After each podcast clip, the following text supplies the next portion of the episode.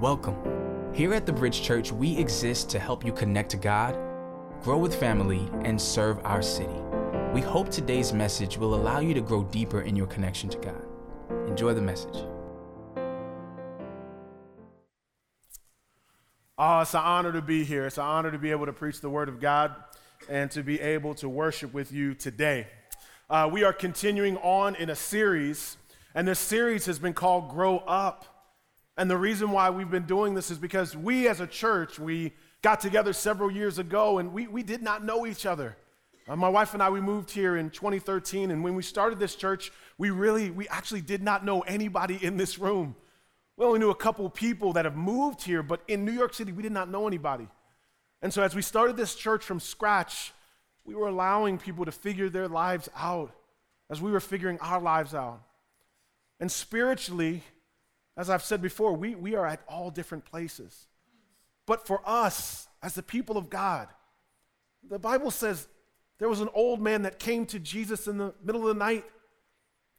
And this old man was told by Jesus, this very old man, he said, You must be born again. And when you come into a relationship with Christ, you start again. And so we had a lot of people getting baptized, a lot of people being born again, a lot of people at their infant stage. Some people had been going to church for years. Some people had been Christians, but they really weren't walking with the Lord. And, and so many people were starting again. But now we've been together three years and we've been growing as a church. We've been growing spiritually. But I, I believe that it is my job to remind us that growth is expected in the Christian life. And it does not happen by just showing up in a facility. It happens because you are beginning to cultivate spiritual habits in your life. That you are taking steps of obedience and steps of growth. In the book of Hebrews, there was a community of believers that the author had written to, and he had heard about some of the things happening in the community. And he says, you know, after these three years, he says, by this time, you ought to be teachers by now, he says in Hebrews chapter 5, verse 12. And when he was saying you ought to be teachers, he was not saying that you ought to be the person preaching. He was not saying that you had to have PowerPoint or that you had to have illustrations or that you had to have pie charts or graphs or that you had to be the person that was intellectual. What he was saying is over time, there should be a pattern of life that you have that people can follow. Somebody's got to say, Follow me. We can't all just be jacked up, broke, and say, Hey, this is just a little old me. Someone's got to say, Follow me. And as you grow older in your walk with God, we're all called to be able to turn to people and say, Follow my pattern. I'm imperfect but follow my pattern of life. As we said, that habits are tendencies that we cultivate over time. And we've talked about six other habits. But today, I'm not going to go through each habit, but the habit that we're talking about today, I believe, is at the pinnacle. It is at the very core, you could even say, of growth. Before I tell you what that habit is, it's important that you understand the, the backdrop of what it means to be a Christian. One day, Jesus was healing, he had been performing miracles, and after he had actually healed this man in his home, and he had performed these miracles, and all these people were actually following him, Jesus turns to them and says something very powerful to them in Luke chapter 14. He says, Whoever does not bear his own cross and come after me cannot be my disciple. For which of you, desiring to build a tower, does not first sit down and count the cost, whether he has enough to complete it? And so all these people had been healed and they were following Jesus, and he turns around and all of a sudden he says, let me help you understand. See, the cross was the highest form of death penalty. It was the most for the most egregious offense. And when he said cross, they understood that it was a symbol of death. And so in our context, the cross would be the lethal injection. It would be a firing squad. It would be a beheading. It would be torture. And he says ultimately that I am going to bear a cross even though I've lived a righteous life, even though I was proclaiming the kingdom of God. Even though I have lived a pure life, I still will have a cross, and they, the, government, will actually conspire against me. And I will bear a cross. And he looks to them and he says, Whoever doesn't bear their own cross cannot be my disciple.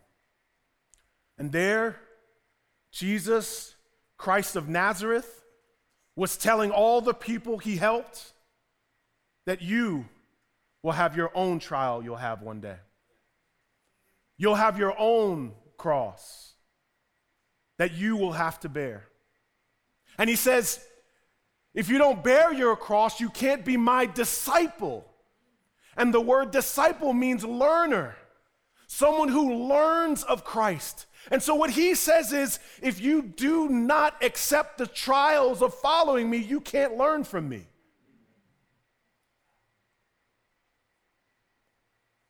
And, and so, this is what Jesus does.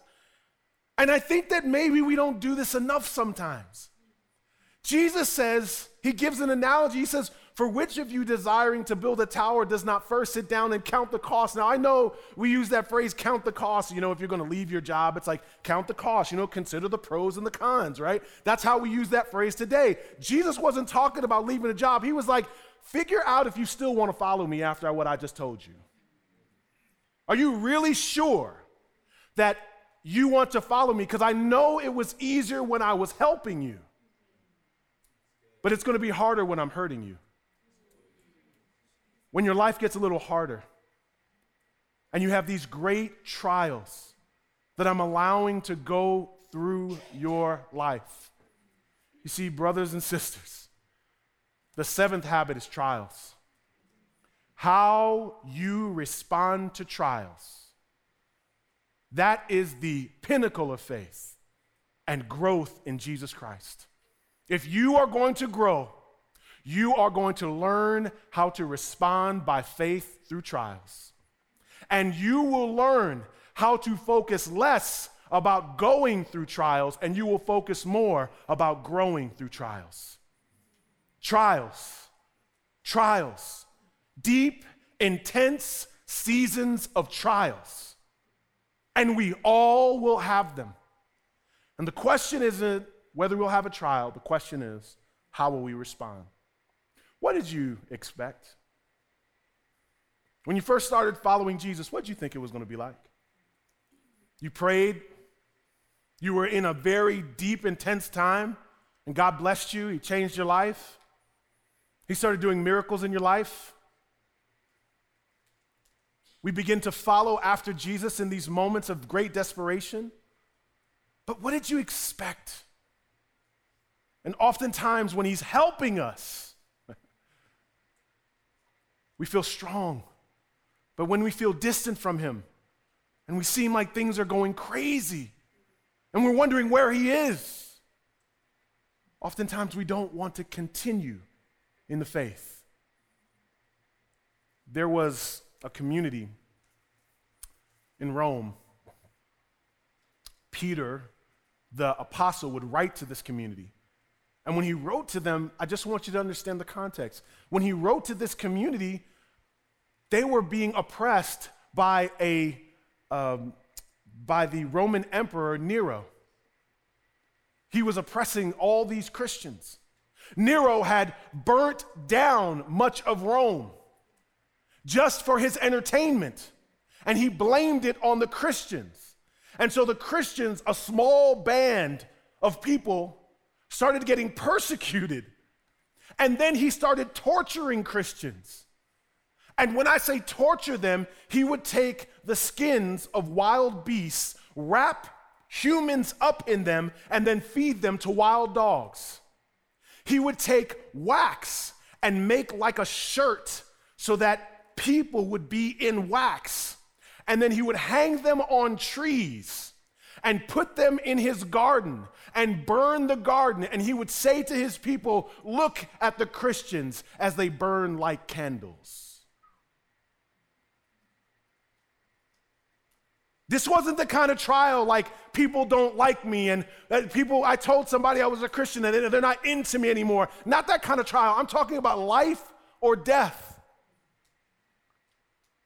And Peter wrote to this community, and this is what he says in the context of this trial. This is what he says in 1 Peter chapter 4, verse 12.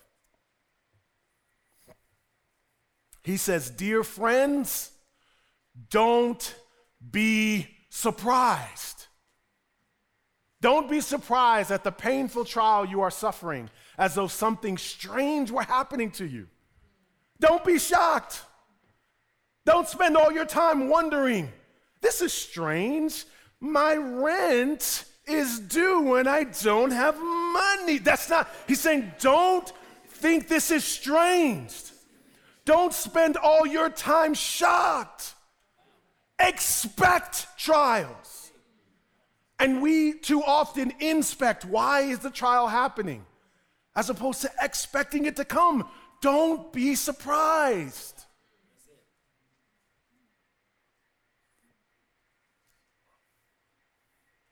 Maybe you thought that the Christian life, or even your life, would be a succession of victories one after another. Maybe you thought when you heard that the Holy Spirit was a helper, you took that literally, like you always going to help. And when things get hard, everything will be a help.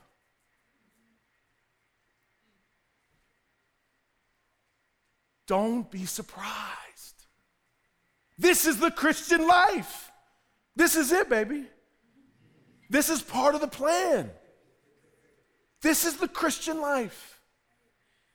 And he's saying, Stop meditating on being shocked. Stop going deep and just delving into how hard it is. Now, notice what he says. He says, Don't be surprised at the painful trial. Now, he says it hurts, right? He says it's painful. So, what Peter is not saying is don't grieve. What Peter is not saying is suppress your emotions. What Peter is not saying is circumvent the reality that it's just confusing. He's not saying that. What he is saying, and this is so important, hear me, hear me when I tell you this. If you spend all your time being shocked, you will begin to live a life of self pity. And you'll be like me. What, what me, man? Me? What, why is this happening to me? All the oh my gosh, like people don't understand. Like they don't get. Uh, my, my, my, you know, my situation is different. My stuff is unique. My problems. And what this is telling us is this is, do you see that word friends? Plural, trials, us. We are in a trial. We're all going through trials. And yours is unique, but trials aren't unique. It hurts. We're hurt. We're all hurting. We're all in trials. And he says, be, be very careful. The command, church, this is a command from the Word of God. Don't be surprised. Don't live in shock.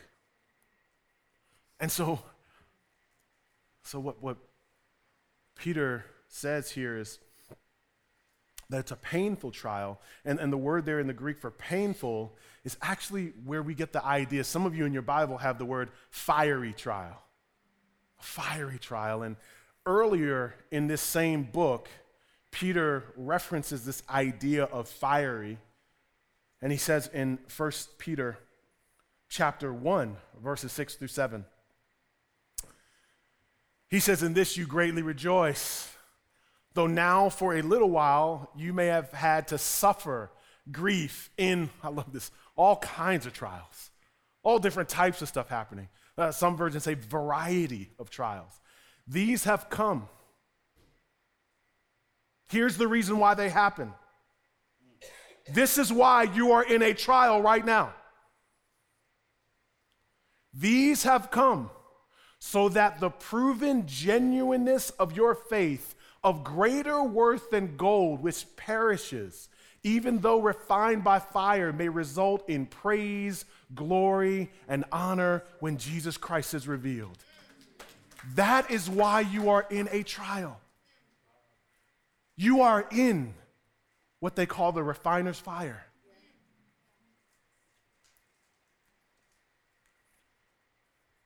The silversmith would take metals, and because these metals would have impurities in them, it would take away the look of the metal. It would darken the metal. And the only way to make a metal pure, you can't chisel it out, you can't just yell at it. Heat, fire. No, not 65, not 72 when it feels good, not 80, 95, 105, 130. Now it's burning hot. And it's so hot that that metal, when it comes out, it won't be the same. The purpose of the heat is to change the metal. That's the whole purpose of it. It's not to have hot metal. It's to melt away the impurities. That's the whole point. What are what is the point of your trial? What is God doing? And at core, he is burning away every other motive and agenda in your life so that your faith, that everything would be about Jesus because God is a jealous God and He is not going to share you. He is not into co glory. He's not going to share glory with anyone else. He wants to be the very center of what you hold on to. He wants to not only be the foundation of life, he wants to be the praise of your life. And if anything is distracting you, he wants to burn it away. The silversmith was once asked, How do you know when the impurities are all gone? The silversmith said, I burn away. I burn away, and I keep looking at it. I keep looking at it. I keep looking at the metal. And then I take the metal out, and then I look down, and it's when I can see myself in the metal, is when I know it's done. That's what Jesus is doing in you. Jesus is conforming you to his image. He is making you more like him. Heat hurts. It hurts when you are rejected by the people you thought deeply loved you. It hurts when the dream you thought you have begins to whittle away right in front of you. It hurts when you have all these plans that you had your five year plan and your 10 year plan, and you still like you really at year two, but you fronting with people like you killing it, but you know deep down in your heart, you're sad about where you think you are. You feel emotionally, relationally, socially, materially stuck. And God has not given you what you think you wanted.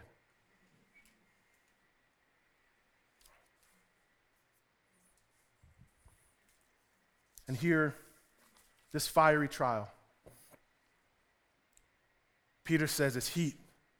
It's heat coming into your life.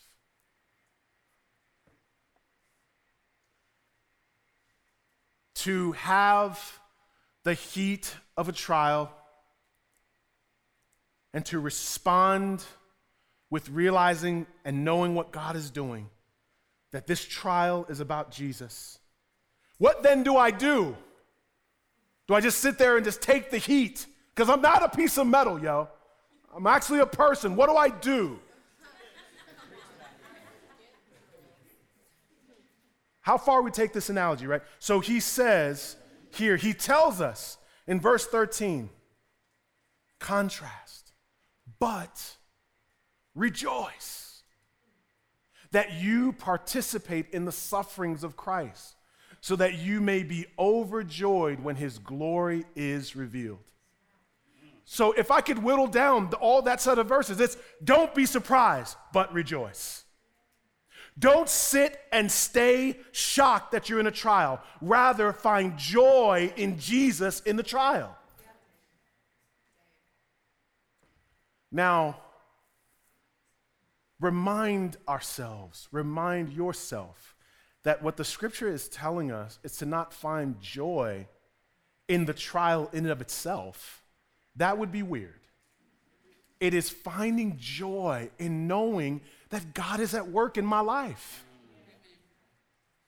It is finding joy in the fact that this will work out in the end. This is just a chapter in my life. There will be a to be continued, there will be another story. This is just a season of my life. This doesn't define my life, it's just a season. It's just a season. It's just a moment. No sweat. God will make me stronger. I'll get through this.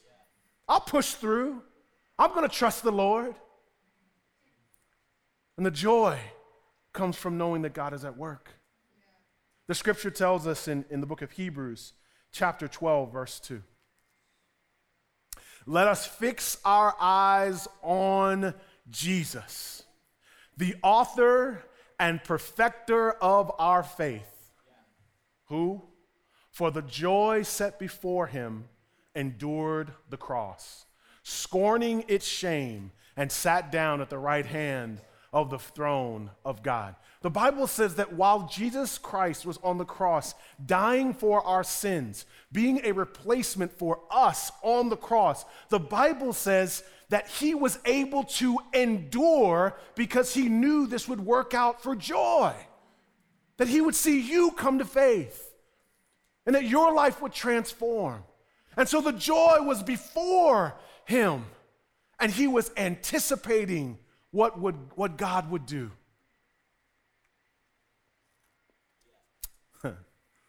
I was, um, I'm a big Giants fan. Any Giants fans in here? Um, in, by nature of being a Giants fan means I'm not a Cowboys fan.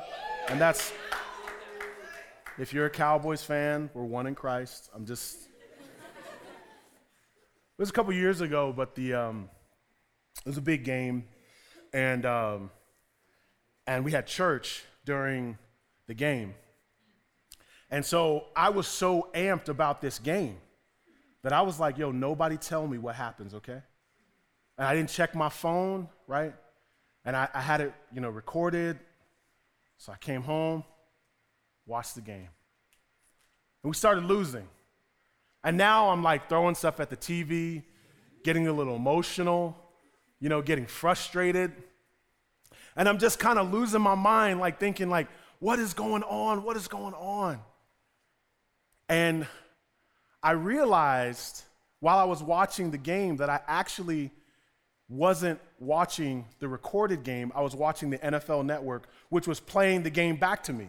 But I was like, that's cool. You know, I'm seeing the game. And so in the middle of the game, while we were down, I'm frustrated. I'm throwing stuff at the TV. I'm like, it's crazy. And then while I'm watching the game, you know the little ticker at the bottom? You know I'm talking about? The little ticker at the bottom?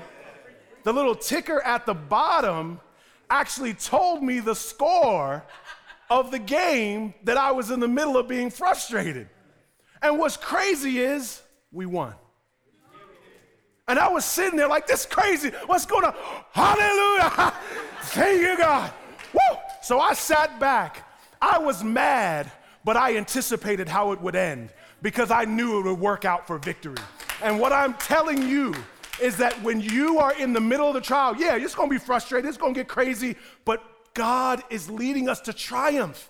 He is leading us to vic- this is going to work out. And God is going to work it out. And God is going to grow you up. And God is going to build your faith up. And God is going to make you stronger. And you're not going to be as intimidated three years from now. You're going to be stronger than now. And God has a whole story He's been weaving. And this does not define you. This season doesn't define you. You're going to work through this. You're going to build yourself up. You're going to build other people up. But you've got to learn not to be surprised. You, you can't get surprised. I, I, I, believe you can be so built up that when your friend is going through it, you cry with them, but you sit and you say, Now don't let the surprise keep you from praise. Don't, don't let the surprise keep you from running to Jesus. Don't let the shock keep you from loving God and growing deeper in God. Yes, it hurts. Yes, it blows your mind. Yes, it can be shocking at first, but take time to fix your eyes on Jesus because it is going to work out and simultaneously it's going to hurt. I believe this verse tells us several things. That we are called when we are at the very in the in the heat. When you are in the heat, we are to focus on Jesus. To fix our eyes on Jesus. And this is worship. That when we are allowing everything else to fall to the wayside, be in the peripheral, and just think on Jesus and praise God and say, God, I know you're going to do something with this. And this is breaking my heart, but I trust you anyhow. Just focus on Him and run to Him. I believe the other thing it's telling us is to, to follow His example. It says he endured. And so endurance is when you can, God can throw, he can allow things to come your way and you just keep pushing through and you just take the next step of obedience. Just whatever it is, when, when things are heaping on you and it feels like a tsunami, ask yourself, God, what would be most pleasing to you? Jesus while he was in the Garden of Gethsemane, he says, Not my will, but your will be done. I will just, if God, if you want me to endure this, I will endure. And, and, and since that's the case, I will do your will. I will push through for your pleasure. And you take that next step of obedience. And the third is expect great results, anticipate what God is going to do. There is a whole ministry of helping people not live in surprise. Much of what I spend my time doing in counsel is helping people pull back from the situation they're in and just kind of step back, step back, look at the whole picture and see what God is doing. I, I know, I know it is hurting you, but just look at what God is doing.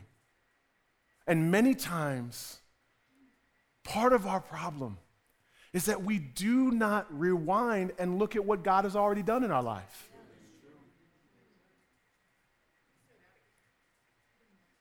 Three years ago, you were a totally different person. I mean, that's the crazy thing about it.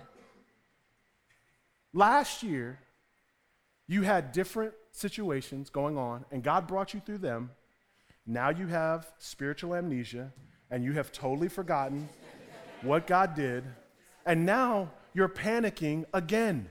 Don't panic. Don't panic. If He brought you through last year, and He brought you through before, He will do it again.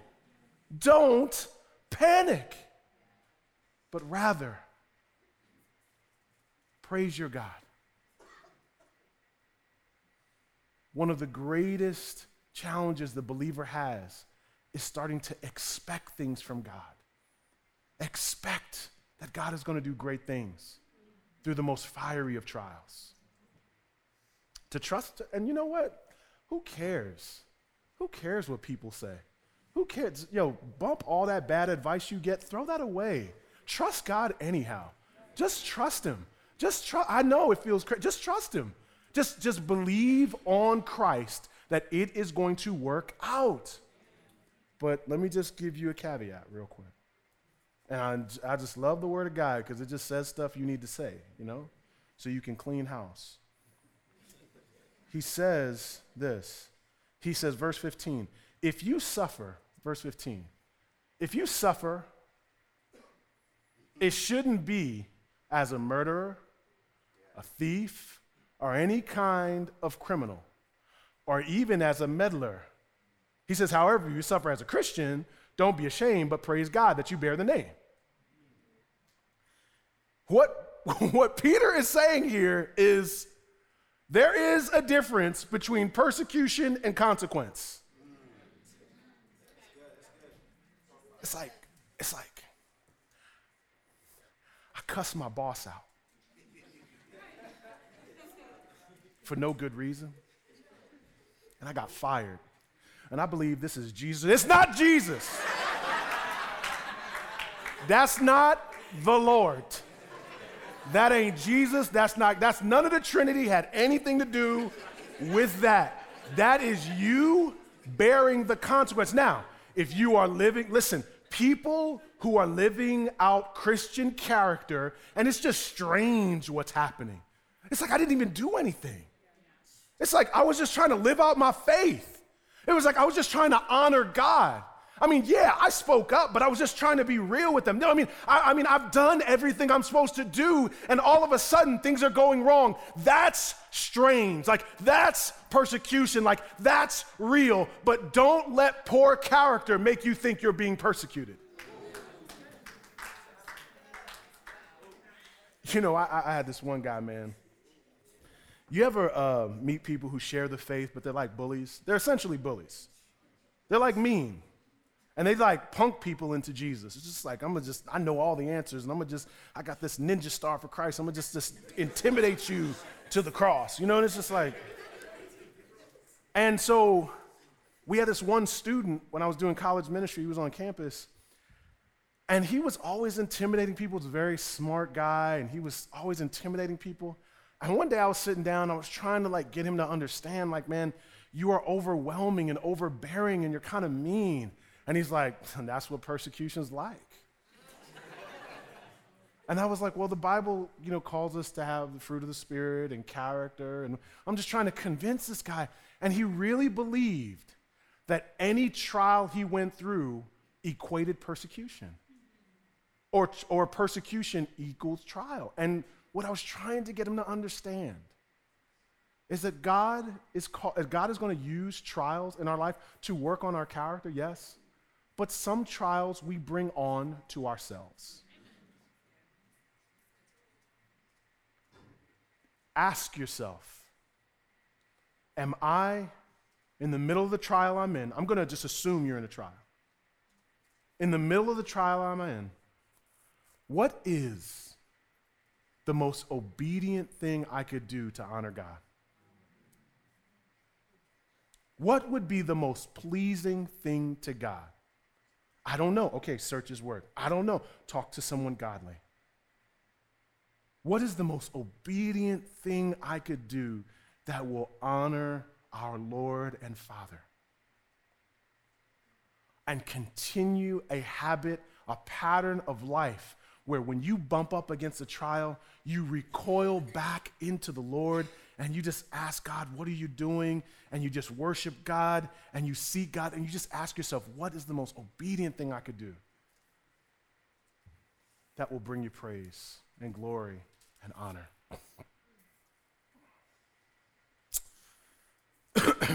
In the book of Genesis, it's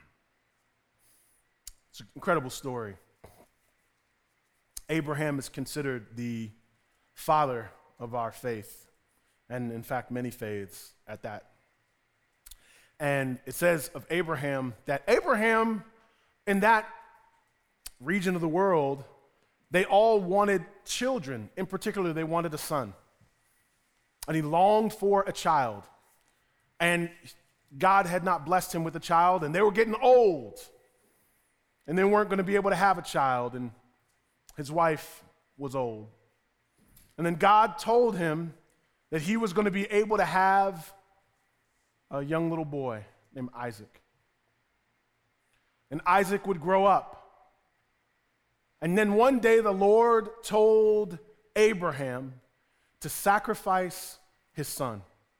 At that time, sacrificing a child was a normative way that you would either give honor to an idol God or it was a normal way to respond to God, but it was not out of the realm of reality. Today, it sounds crazy. But God said, sacrifice the only child that you have, the child that you've been praying for, the child that you love, the only, your only son. Sacrifice Isaac. And Abraham said, Okay. And Abraham would go up to a mountain. And he said he was going to worship on this mountain. And he went to sacrifice his son. He would lay his son down and getting ready to sacrifice his own son. The scripture says in Genesis chapter 22, verse 12, he said, An angel came and said to, to Abraham, Do not lay your hand on the boy or do anything to him. For now I know that you fear God, seeing you have not withheld your son, your only son, from me. And God took Abraham and gave him a boy that he loved, and he also told him, Give me your boy back. And when he said, okay, here's the thing I love, here's the thing I've been dreaming for, here's all my hopes, all my dreams. Here, God, here, you have it. And the angel says, oh, now God sees. You see, he says, now I know. After this test, now I know that you'll give up your very dream for me. You'll give up the very thing you've been thinking on and dreaming on for me. I really am your ambition. I really am your master passion.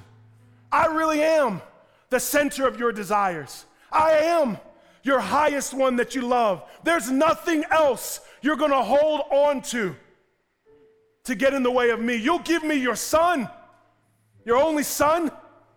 Now I know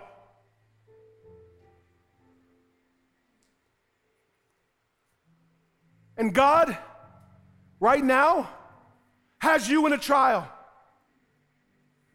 And for some, it could be health, it could be hope, it could be dreams. And God is using the heat of a trial to look you in your eye and say, Can I have it? Can I have it? And some of you are like, Ooh, I, I, I, was praying for a son so long. You know, Sarah and I, we, we never thought we would be able to do it. And when, when you told us that, it's like you're, it's like you're going back on your, pro- no, no, you can't have, you can't have this. You see, what you gave me is mine. It's not yours anymore.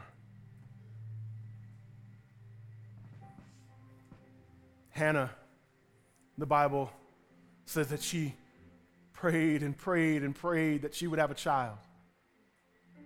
In 1 Samuel, it says that finally one day she just looked to the Lord.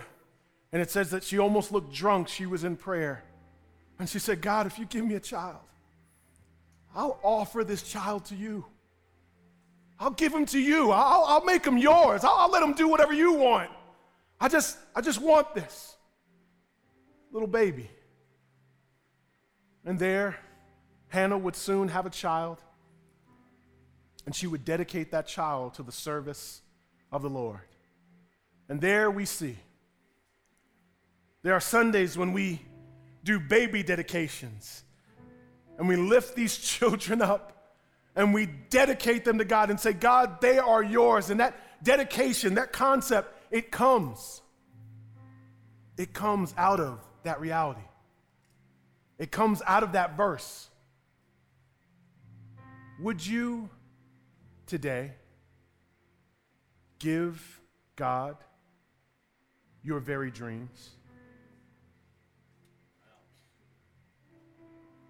Is it okay if He takes it away? We, um, we got this building situation going on, right? Y'all heard about that? For those of you that don't know, we are looking at a building, right? It's a lot of money. And I'm 40, you know, and and and there's something inside of me that kind of want to make, wants to make a mark in this world. And this building's got like four floors. And there's like another floor we didn't show you in the video. So there's really five floors. And I'm sometimes I sit at home and I think about what it's going to be like to invite my family when we open up the doors. And on Saturday, we wrote out an offer for $2.1 million. And right now, we are praying that they would accept that offer. But is that building his? Or is it mine? God's like, Can I have it? Am I still good if I don't give it to you? Is our relationship hinging on this building? You know, as a staff, we actually like sat down and we made the video and we were like, yo, if we show them the video, they might get excited. And they might start dreaming. And if we don't get it, they'll be disappointed. And they'll look at us like bad leaders. And they'll think, man, those guys don't know what they're doing. And we wrestled and we were like, but what if we do dream and God doesn't give it to us? Is it God's dream? Or is it ours? Right now, God is whispering in your heart Can I have it? Can I have your dream? And I pray that as we look to the Lord, that you would look to your God and say, Yes. When we lift our hands in worship, it is a sign of surrender. Saying, God, have it all. Have it all. Burn away everything, God. I want to be that metal that looks like you. I want you to see yourself when you see me. Burning away, God. And you can even use the trial I'm in right now, God, to see yourself in me. Father, in the name of Jesus, I pray that you would put a picture in our mind of the fiery trial that we're in. For some of us, it is loneliness. For some of us, it is heartbreak. For some of us, it is some kind of dream that we have so longed for. And I pray in the name of Jesus, God, if we could just, like a child, dedicate ourselves and our dreams to our God. You can use whatever you want, God.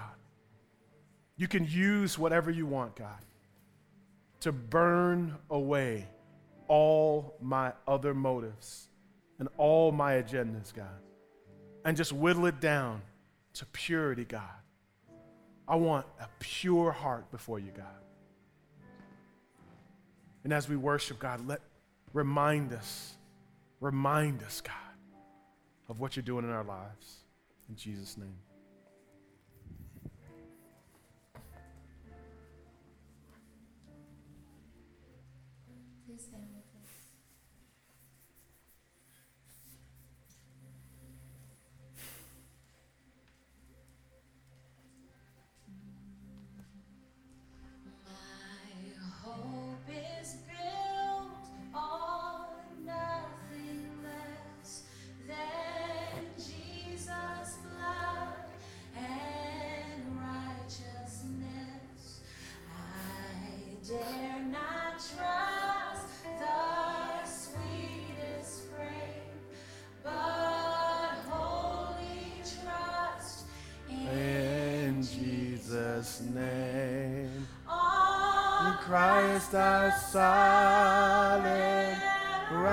I stand. All other.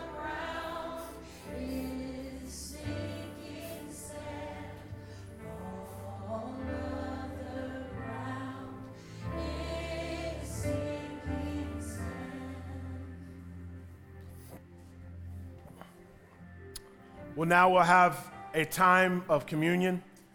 The folks from the back could come. And this is a picture of the great sacrifice that was made on our behalf. For the night that Jesus was betrayed, he took a cup and he said, This is the new covenant in my blood. And he also took bread and he broke it and he said, This is my body broken for you. And it is through this great sacrifice that we now are able to experience a holy God. We pray that today that you are reminded of the sacrifice that you're making. We pray that God would use it for his praise, his glory, and his honor. Some of you today, you may not feel that you are on track with Jesus, that you are in a relationship with God. And we would ask that you would go to the back and you would talk to them and you would say, I want to begin a journey with Jesus Christ. If you do that, Jesus Christ will radically change and transform your life. He will change you from the inside out, but you must make him Lord of your life, the head of your life. Others of you today, you just need to be prayed over. You just need to ask God to heal some wounds. Ask God to heal you of the shock and the surprise. Ask God to break the yoke of self pity in your life. And just go to the back and just be prayed over. And so, what's going to happen is you are in your own time. We ask that you would come down the middle of the aisles, take the communion, and then go back out the outer aisles. Down the middle aisles, back out the outer aisles in your own time. Jesus, we love you. We ask, God, that during this time, let this be a holy moment, a great reminder, and build us up in our faith. In Jesus' name, amen. We hope you've been encouraged by this message. We'd love to hear how God used this sermon to speak to you. Please take a minute to email us your story. Our email address is info at bridgechurchnyc.com. And you can also find us on Facebook, Twitter, and Instagram by using at bridgechurchnyc or visit our website, bridgechurchnyc.com. Thanks again for listening to this week's message.